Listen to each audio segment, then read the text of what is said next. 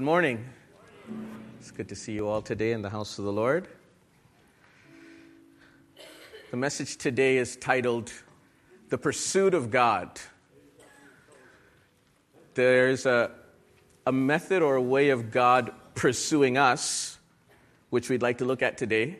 But at the same time, there is us pursuing after God. And so last week we looked a little bit about at prayer and the beautiful privileges that God gives to us in prayer and how um, we can communicate with God. It is not just us communicating or praying and making our petitions to God, but it's also God communicating with us and having fellowship with us. And uh, let me just put a plug in again here for our early morning men's prayer group. I know some of you men, you were thinking about lunch last week and you just missed the sign up sheet altogether when you went out. So it's out there again in the booth, just in case you missed it last week. Um, but as we mentioned last week, prayer is not the easiest thing. It's probably one of the hardest things that we'll do in the Christian life. And so, the pursuit of God, it's taken, I've taken the title actually from a book by a man named A.W. Tozer, who was also an Alliance pastor pastored in the United States for many years, but also pastored here in Toronto for some time at Avenue Road uh, Alliance Church. And um, if you haven't read his book, I would highly recommend you to read his book. It's not a, long, not a very long book, but there's a lot of beautiful truth that can be found in that, in that book. I'll give you one quote from Tozer in his book. He says, To have found God and still to pursue him is the soul's paradox of love scorned indeed by the too easily satisfied religionist, but justified and happy experience by the, ch- by the children of the burning heart. So, my question to you as we start off in this message is Are you the person that's the satisfied religionist, saying, I have enough of God, or I've done this already, or I've done that, this is enough? Or are you one of those children with a burning heart? I want more of God. I want to experience more of Him. I want to know Him more. I want to love Him more deeply. I want to feel His heartbeat. I want to know His will for my life. In Jeremiah 29 and verses 12 to 14, a beautiful portion of scripture says, Then you will call on me and come and pray to me. And I will listen to you and you will seek me and find me when you seek me with all your heart. I think many times we seek after God, but maybe not with our whole heart. Maybe we do it sort of half-heartedly. Maybe we do it just because, you know, we know it's the right thing to do. Maybe you came this morning to, to church and, and I'm happy that you're here, but maybe we came half-heartedly. Oh, it's Sunday. I better be in church. Or did we come with an expectation, a longing, a desire to say, Lord, I want you. I want to seek you with all my heart. Because what does it say after that? If we seek God with all of our heart, it says here, I will be found of you. I will be found of you, declares the Lord. The famous Westminster Catechism has a, a, question. One of the probably the most famous question in that catechism is, What is the chief end of man? And the answer is, man's chief, man's chief end is to glorify God and enjoy Him forever. Enjoy Him forever. My challenge for all of us today here, including myself, is are we enjoying God? Are we delighting in God? Are we experiencing God? Are we pursuing after God? This is the pursuit of God. God is always pursuing us, and we're going to see that from the very beginning of creation. God is pursuing man. God is pursuing humanity for an intimate and a deep relationship with Him. But the question I have for us today is are we pursuing after God? Are we longing more for Him? Are we enjoying Him? I would be remiss to say that, you know, this week is the 500th anniversary of the Reformation on Tuesday. And um, when Martin Luther nailed his 95 Thesis on those walls in Wittenberg. If, you, if you're not sure what I'm talking about, it's a, it's a huge event in the, in the history of the church where uh, Martin Luther was not satisfied with some of the things, the rituals and the laws that were going on in the church. and he championed salvation by faith and grace alone. And he wanted to lead people into that relationship with God. He wanted to lead people to know God. Uh, there's a story of a man named Brother Yun who was a, a Chinese house church leader in the early, in the 80s and in the 90s. And when he was 16, he uh, gave his heart to the Lord and dedicated his life to, to Jesus because of a, a healing that his father had experienced. And he wanted to have a Bible, but they didn't have a Bible. So, you know what he did? He started to fast and pray. All he ate was a small bowl of steamed rice every day for 100 days. And he prayed and he asked the Lord, Lord, I want a Bible. And one day he had a, he had a, a vision. And in this vision, he saw uh, a person with a cart of bread that was coming to him. And this person gave him a bag full of bread. And as he took that bread and put it into his mouth, all of a sudden that bread turned into a Bible. And then he woke up. And when he woke up, he was looking around to see whether that Bible was there. But he heard a knock on the door. And when he heard that knock on the door, he opened it, and there was a man there with a Bible for him. And he longed, he desired for a Bible. And so when he got that Bible, even though he couldn't read properly, uh, he didn't know how to read properly, he read through the whole Bible. And after he read through the whole Bible, he started to memorize chapters in the Bible. And so in 28 days, he, he memorized all of the Gospel of Matthew. See the longing, the desire, the hunger, the pursuing after God. You know, we have so many uh, Bibles today. We have maybe so many Bibles on our bookshelf and Bibles on our phone and Bibles on our tablets. But this, this, this young man wanted a Bible to know God more, to pursue after God. Now, if we go all the way back to, uh, to the garden, if we go all the way back to Adam and Eve, when God created Adam and Eve, he, he created them to have fellowship with God, to have a relationship with God. And they enjoyed that so beautifully. We don't know for how long, but they enjoyed that beautifully until the day that sin entered in. Until the day that the devil came and tempted them and said, Did God really say you can't eat of this tree? They were allowed to eat of all of the trees that was, that was in the garden even the tree of life that was there. Remember that because I'm going to come back to it later on. But they enjoyed all of the fruit of all of those different trees, but they weren't allowed to eat of one tree. And when they did eat of that one tree, then God said, I have to cast you out. That beautiful fellowship and communion that they had with God was broken by that disobedience to God's commandment. And they were cast out of the garden. And they lost that fellowship and that communion. And from that time onwards, God is still pursuing after man to make, to bring us into a relationship with God. God is still pursuing after humanity to draw us to himself, to bring about a restoration. And that, that happened in Christ, which we'll see in, in a little while. But from the time of the Garden of Eden, when that sweet fellowship and communion was there, then it was broken. And then we fast forward some, some years and then we come to Abraham. When God starts to call Abraham to himself and draws Abraham in Genesis chapter 12, he tells Abraham, come out of your country from your people and your father's household and I will give you this beautiful land and I will make your descendants like the, like the stars of heaven and I will multiply your children. And Abraham would call on God as God was pursuing after him, Abraham pursued after God. In Genesis 12 and verse 7, it says, The Lord appeared to Abraham and said, To your offspring I will give this land. So he built an altar. He, he pursued after God. We see this throughout the book of Genesis where, where Abraham is building altars, building altars, sacrificing to God, pursuing after God.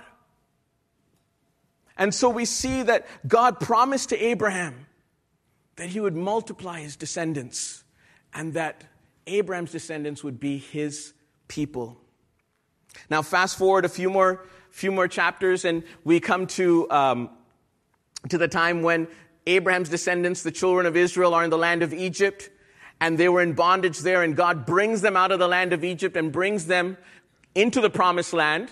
But before they get to the promised land, God tells them while they are in the wilderness to build a tabernacle to build a tent, a meeting place. Why?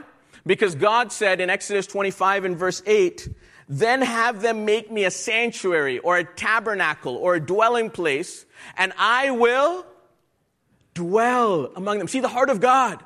From creation, God wanted to dwell with his people. With Abraham, God wanted his presence to be with Abraham. And then he says, make this tabernacle so that I could dwell with you, that my presence can be with you, that I can enter into fellowship, into communion with you. I want, I desire, I long to have fellowship with you, a relationship with you. And so God is pursuing. Are we pursuing back? And so they build this tabernacle. Here's a picture of maybe what it might have looked like. This tabernacle, there was different places um, in the tabernacle. And uh, you see the children of Israel, they camp, they put their tents round about the tabernacle. Um, you see this pillar of fire here representing the presence of God over what's known as the most holy place. Um, let me show you this, this picture here. If you can just follow with me, if, maybe we'll just pick one screen here. Uh, over here, you can see here, this is the out, this is what's called the outer court, right? And over here, this is what's called the holy place. And in here is what's called the most holy place. And this was the tabernacle that God told them to make so that they could dwell, God could dwell with his people. And in the most holy place, there was something that was very special, and this was called the Ark of the Covenant. And this Ark of the Covenant symbolized the presence of God symbolize God's fellowship with his people. And so when Moses came into the tabernacle, the Bible says that God spoke to Moses from between the cherubims. These two, these two, these two sculptures here are angels. They're known as, as cherubims. And God spoke to them from off the Ark of the Covenant. Now, if I go back to this picture of, of the tabernacle, it's interesting here because in order just to get into the tabernacle, you had to be a Jew. I don't know if there's any Jews by, by blood here, but just to get into this tabernacle, you had to be a Jew. Then to get into this holy place, you had to be a priest. And so you had to be a son of Aaron, a descendant of Aaron, in order just to get into, the, into this holy place. And then to get to this most holy place, you had to be the high priest. And that was only one person. And that high priest could only go into the most holy place only once a year. And it's known as the Day of Atonement or Yom Kippur. And he would go and make atonement for the children of Israel.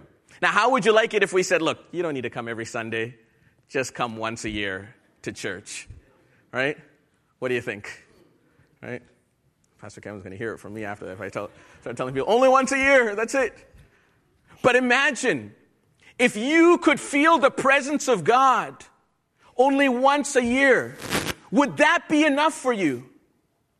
The high priest could go into the most holy place only once a year. This is where the glory of God dwelt. This is where the presence of God was. This is where the Ark of the Covenant was. And he could go in only once a year. How would you feel if you could only have God's presence one time in the year? I don't know about you, but that's not enough for me. I need God's presence.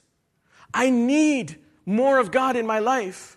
Now, going into this tabernacle, as you go further in, in one sense, it's like pursuing more after God. See, the, the Lord gave the children of Israel manna to eat, and manna appeared on the ground, and more than likely there was probably manna in the outer court because it was an open area. And as they came into the, the holy place, the priests coming to the holy place, there's a little table here that had bread as well, and that bread was only for the priests to eat. And of course, bread speaks of the Word of God and our eating of the Word of God. So in the outer court, you had the manna. In the, in the holy place, you had this bread that only the priest could eat. But then when you get into the most holy place, inside of the ark, God told Moses to take some manna, put it in a, a, a, a container, and that container went into the Ark of the Covenant. That manna was preserved. And in one sense, it's sort of like hidden manna. You'll find it in the book of Revelation as a promise to one of the churches in the book of Revelation. To those that overcome, I will give you to eat of the hidden manna. And as we're pursuing after God, you come from just this regular manna to this, this special bread and then this to this hidden manna. In, in a similar way, the light that was seen in the, in the outer court was just natural sunlight. But then when you came into the holy place, you had the light of the candlestick, which represents the church. But when you came into the most holy place, there was no natural illumination. It was the supernatural illumination of the glory of God. The light that came from the glory of God. It was something very special. And so this tabernacle is, is a picture of God's presence for us and how God wants us to pursue after Him. We'll come back to this a little bit later on. But what, one thing that I want you to notice is um, that in between this holy place and the most holy place, there was a veil that separated the holy place from the most holy place. We'll come back to that. But fast forward some more years and let's come to, to King David. Israel's greatest king. He waited for some time to become king, and finally, when Saul died, David became king.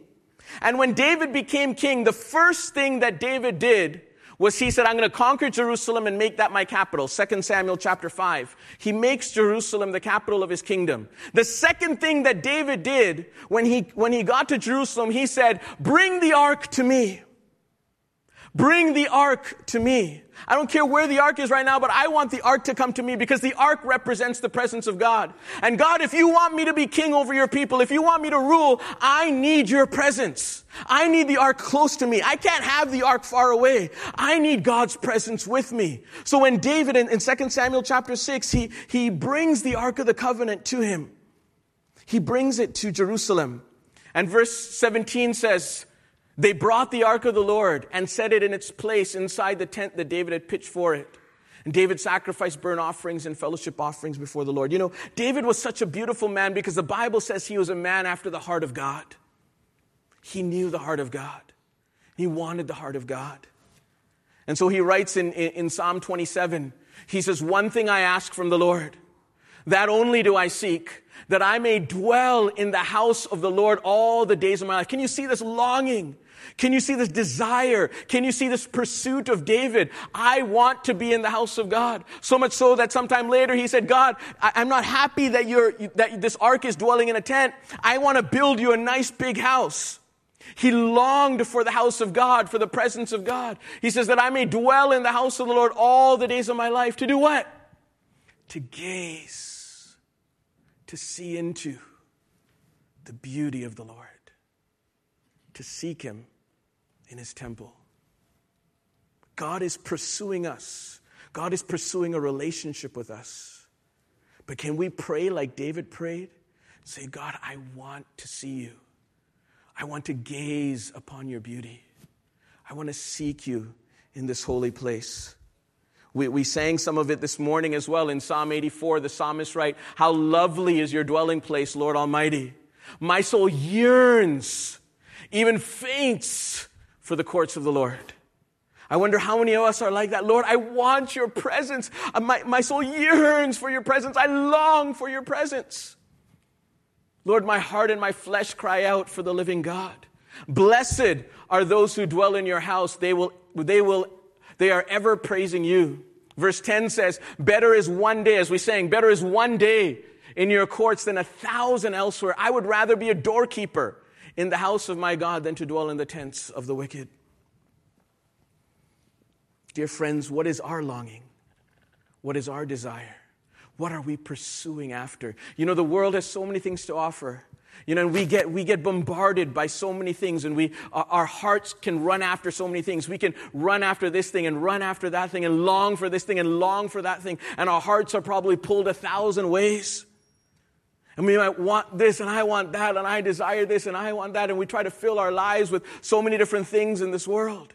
But here the psalmist longs for the presence of God. He yearns for the presence of God. Oh, that I might dwell in the house of the Lord all the days of my life. Tozer said, The yearning to know what cannot be known, to comprehend the incomprehensible, to touch and taste the unapproachable arises from the image of God in the nature of man. Deep calleth unto deep. And though polluted and landlocked by the mighty disaster theologians call the fall, the soul senses its origin and longs to return to its source. Does your soul yearn? Does it sense its origin? Lord, I want to come back into that relationship, that relationship that Adam and Eve had in the garden. Oh, do we long for that again? Do we want that within our heart? Is there a cry from the depths of our being, from our soul? Lord, I want to know you. Lord, I want to seek you. Lord, I want to find you. My heart longs after you. Psalm 42, as the deer pants for the streams of water. So my soul pants for you, my God. Is there a longing in our heart? Is there a cry within us? David Brainerd said, When I really enjoy God, I feel my desires of Him the more insatiable, and my thirstings after holiness the more unquenchable. Oh, for holiness. Oh, for more of God in my soul. Oh, this pleasing pain that it makes my soul press after God, run after God, follow hard after God, long for God. Oh, that I might not loiter on my heavenly journey. Are we loitering? Are we just taking up space? Are we just taking up time? Are we just walking through this life as a, uh, in this journey and not doing anything? Or are we walking through this life longing for more of God, longing for His presence, longing for, for more of Him? Is the desires of our heart to say, God, I want to fellowship with you. God, I want to know you more. Brainerd said in his diary on April 17, 1747, he said, Oh, I long to fill the remaining moments all for God. Though my body was so feeble and wearied with preaching and much private conversation, yet I wanted to sit up all night to do something for God. To God, the giver of these refreshments, be glory forever and ever. He longed after the Lord. He, he would spend sometimes the whole day in prayer. Are we hungering and thirsting after God? The Word of God says, Blessed are those that hunger and thirst after righteousness. They will be satisfied, they will be filled. Are we pursuing after God with everything that we have, with, with our talents, with our abilities, with our, our, our, our knowledge, our wealth, uh, all the provisions that God has given to us? Are we using all of that for the glory of God? Is all of that being used to pursue after God with all that we have? To run after Him with our whole heart, to seek Him with all of our heart so that we can, we can find Him and know Him. There's a story of a man named Daniel who was visiting China, and he was asked what particularly spoke to him in, on that visit. And he said, Probably by my visit to one particular house church. Its numbers, it numbers several hundred believers who have had a lot of persecution over the past years. I asked them how they'd been victorious and even grown in numbers during such terrible experiences. They quickly replied, telling me three things. First, obedience to the Word of God. Second, communion with God, that is, prayer. And third, love for the brothers and sisters. This group memorized one chapter of the Bible every week. They began doing this because of a lack of Bibles, but they found out it was such a great blessing to their lives. See, the hunger and thirst, sometimes because we have so much, there's no hunger there. And maybe the lack of things cause a greater hunger, a greater thirst. An organization called Open Doors, founded by, by Brother Andrew, who would smuggle Bibles to different places. He, he received this note from a person in Romania in the 1980s. And this note said In a divinely appointed network, we would receive a small number of Bibles to be distributed quietly and carefully among believers. Although the food supply was scarce, the Romanian believers treasured the Word of God more than anything in this world. When asked to choose between food parcels and Bibles, every Romanian that I knew asked for food. No. Every Romanian that I knew asked for Bibles. The hunger, the thirst deep within the soul to know God, to follow Him passionately. That's part of what our new mission and vision, our vision statement is to, to know God and, and follow Him passionately, to run after Him, to seek Him with all of our heart. What are the priorities in our life? What things take precedence over the things of God in our life? Seek first the kingdom of God and His righteousness. You know, John uh, 1 and verse 14 says, The Word, speaking of Jesus, became flesh and made his dwelling among us. That word dwelling is, is actually tabernacle. So we can say the Word became flesh and tabernacled among us. We have seen his glory, the glory of the one and only Son who came from the Father, full of grace and truth. Jesus came and, and tabernacled among us. He, he lived in this world and displayed his glory by, by tabernacling with us. He displayed his grace, his kindness, his love, his compassion, his humility, his purity, his peace, his patience, his, his goodness and mercy, and all of these beautiful things that comprise the beautiful glory of God we see in Jesus. Have you tasted of the goodness of God? Has it satisfied you? Tozer said, Oh God, I have tasted thy goodness, and it has both satisfied me and made me thirsty for more. Lord, I've tasted of your goodness, Lord. It is satisfying. It is amazing. It is wonderful, but I am thirsty for more. Lord, that is not enough for me. I thank you, God, for what I've experienced, but I want more. I want to know you more. I want to love you more. I want to enjoy you more. I want to know your presence in my life more. And the climax of God's glory displayed to us was the sacrifice of Jesus on Calvary. Now, I'm going to go back to the garden and I'm just going to show you something very quickly. Going back to the Garden of Eden, after they drove out, after God drove out man from the Garden of Eden, what did he put? I'm going to ask for your participation here, okay? So, what did he put in front of the Garden of Eden? A cherubim, right? A flaming sword and a cherubim that was there. The cherubim was there to block the way so that they couldn't come back into the garden and eat of the tree of life. God said, You can't eat of that tree of life. You can't have that aspect of life anymore because you've sinned, you've disobeyed. That relationship is broken. So I'm putting this cherubim here and this flaming sword and say, Hey, you cannot come here. Right? Then when they made the tabernacle, right? Remember there was that veil that I told you that separated the holy place from the most holy place? So that veil, it says here in Exodus 26, they made a curtain of blue and purple and scarlet yarn, finely twisted linen, with cherubims that were woven in there. So these cherubims were embroidered into that veil. So when the high priest would come, or, or, or the priest would come into the holy place and looking into the most holy place where the presence of God was, what was blocking their way to the most holy place? That veil. But what were they seeing in that veil? Cherubims. Maybe it reminded them of the Garden of Eden, the fall of man. We lost that relationship with God. We can't have that. Only the high priest once in a year, and he goes in fearing and trembling if I'm going to come out even alive out of this place. And this veil, it separated the holy place from the most holy place. And so, if you can see this veil here, you can see there was these cherubims that were embroidered into that veil. But then fast forward now. This is the good part, okay?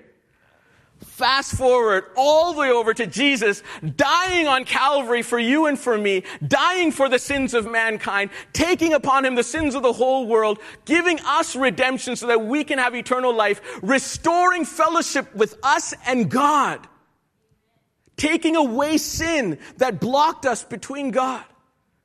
Taking away all of that, what happens as he's there in Matthew chapter 27? It says, And when Jesus had cried out again in a loud voice, he gave up his spirit. And at that moment, what happened? The curtain or the veil of the temple was torn in two from top to the bottom. It was torn to show that now there was a way into the most holy place. And who was on those curtains? Those cherubims were on those curtains. And that veil was torn. And so in Hebrews chapter 9, we see a beautiful picture. The author of Hebrews talks about how Jesus, as that high priest, went into that most holy place, not with the blood of animals, but with his own blood to offer redemption for mankind. So that we can once again have fellowship and communion with God. So that there could be a restoration of that relationship that was broken. And so Jesus went into that most holy place. And he's doing all of this. Why? Because he is pursuing us. He wants us to have a relationship with him. He's pursuing us. So he does all of these things. He goes into the most holy place and he, and he offers a sacrifice, his own blood for us. Hebrews 9 verse 14 says, How much more then will the blood of Christ, who through the eternal Spirit offered himself unblemished to God, cleanse our conscience God is there to purify us. And, and in Hebrews chapter 9, he talks about how he'll, he'll put this law into our minds and he'll write it upon our hearts. And he says there in verses 10 to 12, he says, I will be their God and they shall be my people. No longer will they teach their neighbor or say to one another, Know the Lord, because they will all know me from the least to the greatest, for I will forgive their wickedness and I will remember their sins no more. Jesus went into that most holy place to bring us back into relationship with God, to restore what was lost. And in Revelation chapter 2, in verse 7, speaking to the church in Ephesus, he says here, Whosoever has ears, let him hear what the Spirit says to the churches. To the one who is victorious, I will give what? The right to eat of the tree of life. The tree of life that was in the Garden of Eden, that they weren't allowed to eat anymore because that cherubim was blocking the way. And in, in the tabernacle, they saw those cherubims blocking the way to the holy place, most holy place. But then Jesus comes along and says, Forget all this. I'm going to die and I'm going to offer my blood. And now I want my people to come, as the Word of God says, come boldly to the throne of grace and find mercy and grace to help in time of need. Come boldly to the Lord, have fellowship with God, have a relationship with God. And He says, I'm going to give to eat of you the tree of life, which is in the paradise of God. There's even more to come. We can taste of the Lord right now. But, dear friends, can you imagine the day when we see God face to face? Can you imagine the day when we enjoy, when we step out of this world and into eternity and enjoy that celestial air, that we enjoy seeing our Savior? Revelation 22 and verse 2 talks about how, how that uh, tree of life is in the, in the, in the midst of, the, of that city, and the leaves are there for the healing of the nations. When God created Adam and Eve, He wanted to have fellowship, a relationship with them. But disobedient sin came and that was broken. But now, God offers to us the opportunity to have a relationship with Him. And I just want to encourage you today. Maybe you feel like you've, not, you've never tasted of that relationship with Christ. I want to encourage you today to give Jesus a try, to taste and see that the Lord is good to know who Jesus is. And maybe, maybe you say you're walking with the Lord, but that, that hunger, that desire, that longing, that passion, that, that pursuit is not in me right now. Well, come to the Lord today. Let today be a difference in your life. We'll have people up here uh, for prayer after the service, and maybe you'd like to come and pray with one and say, Lord, I want to know you. I want to long after you. I, I want to know what the psalmist felt when he said, One day in your courts is better than a thousand elsewhere. I want to know what it is to, to desire after you, to long after you, to know you. And then in Revelation 21, we see this beautiful verse. In, in speaking of eternity, he says, And I heard a loud voice from the throne saying, Look, God's dwelling place is now among the people, and he will dwell with them, and they will be his people, and God himself will be with them and be their God. Can you see the way that the story is woven from the time of Genesis in, in, with Adam and Eve, and God wanted them to be his people and fellowship with them, but that was broken. So then he calls Abraham out and he says, I'm going to make of you a great nation, and your descendants, they're going to be my people. And then it comes to the tabernacle and says, These are my people, but we have these different things we have to do. And then Jesus comes and says, I'm going to tear this veil in two and I'm going to allow people to come into that most holy place to fellowship. Colin read the verses before in Philippians chapter 3, but they're beautiful verses that express the desire of the Apostle Paul when he said, It's, not that I have already attained, but I follow after. I press towards the mark of the prize, the high calling of God in Christ Jesus. I want to know Him. I want to know the power of His resurrection. I want to know the fellowship of His sufferings. Now, that doesn't sound very appetizing. But this is Paul's desire. I want to know you, God.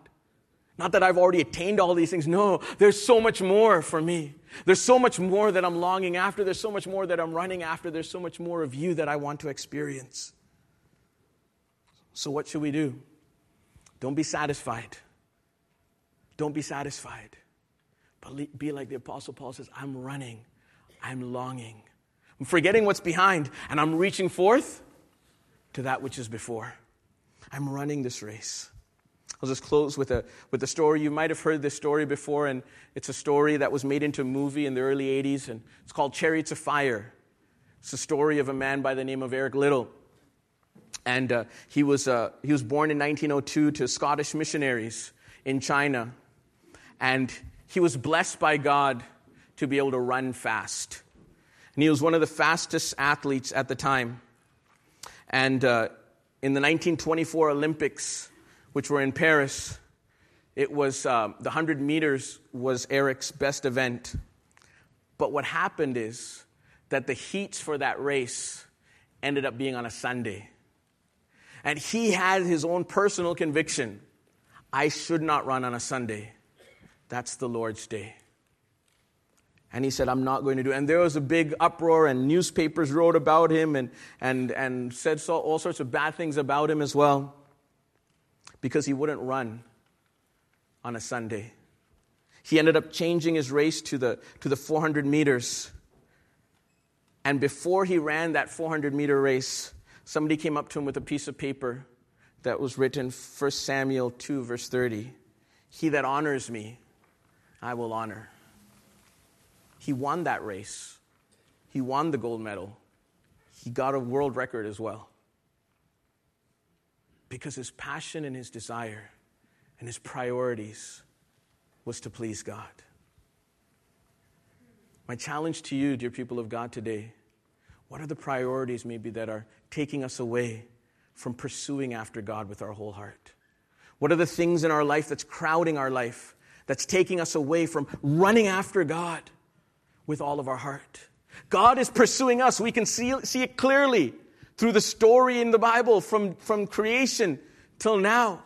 God is pursuing us. He longs for us. He wants to have a relationship with us. But are we pursuing Him? Are we running after Him? Are we longing for more of Him? The worship team is going to sing this song called One Desire.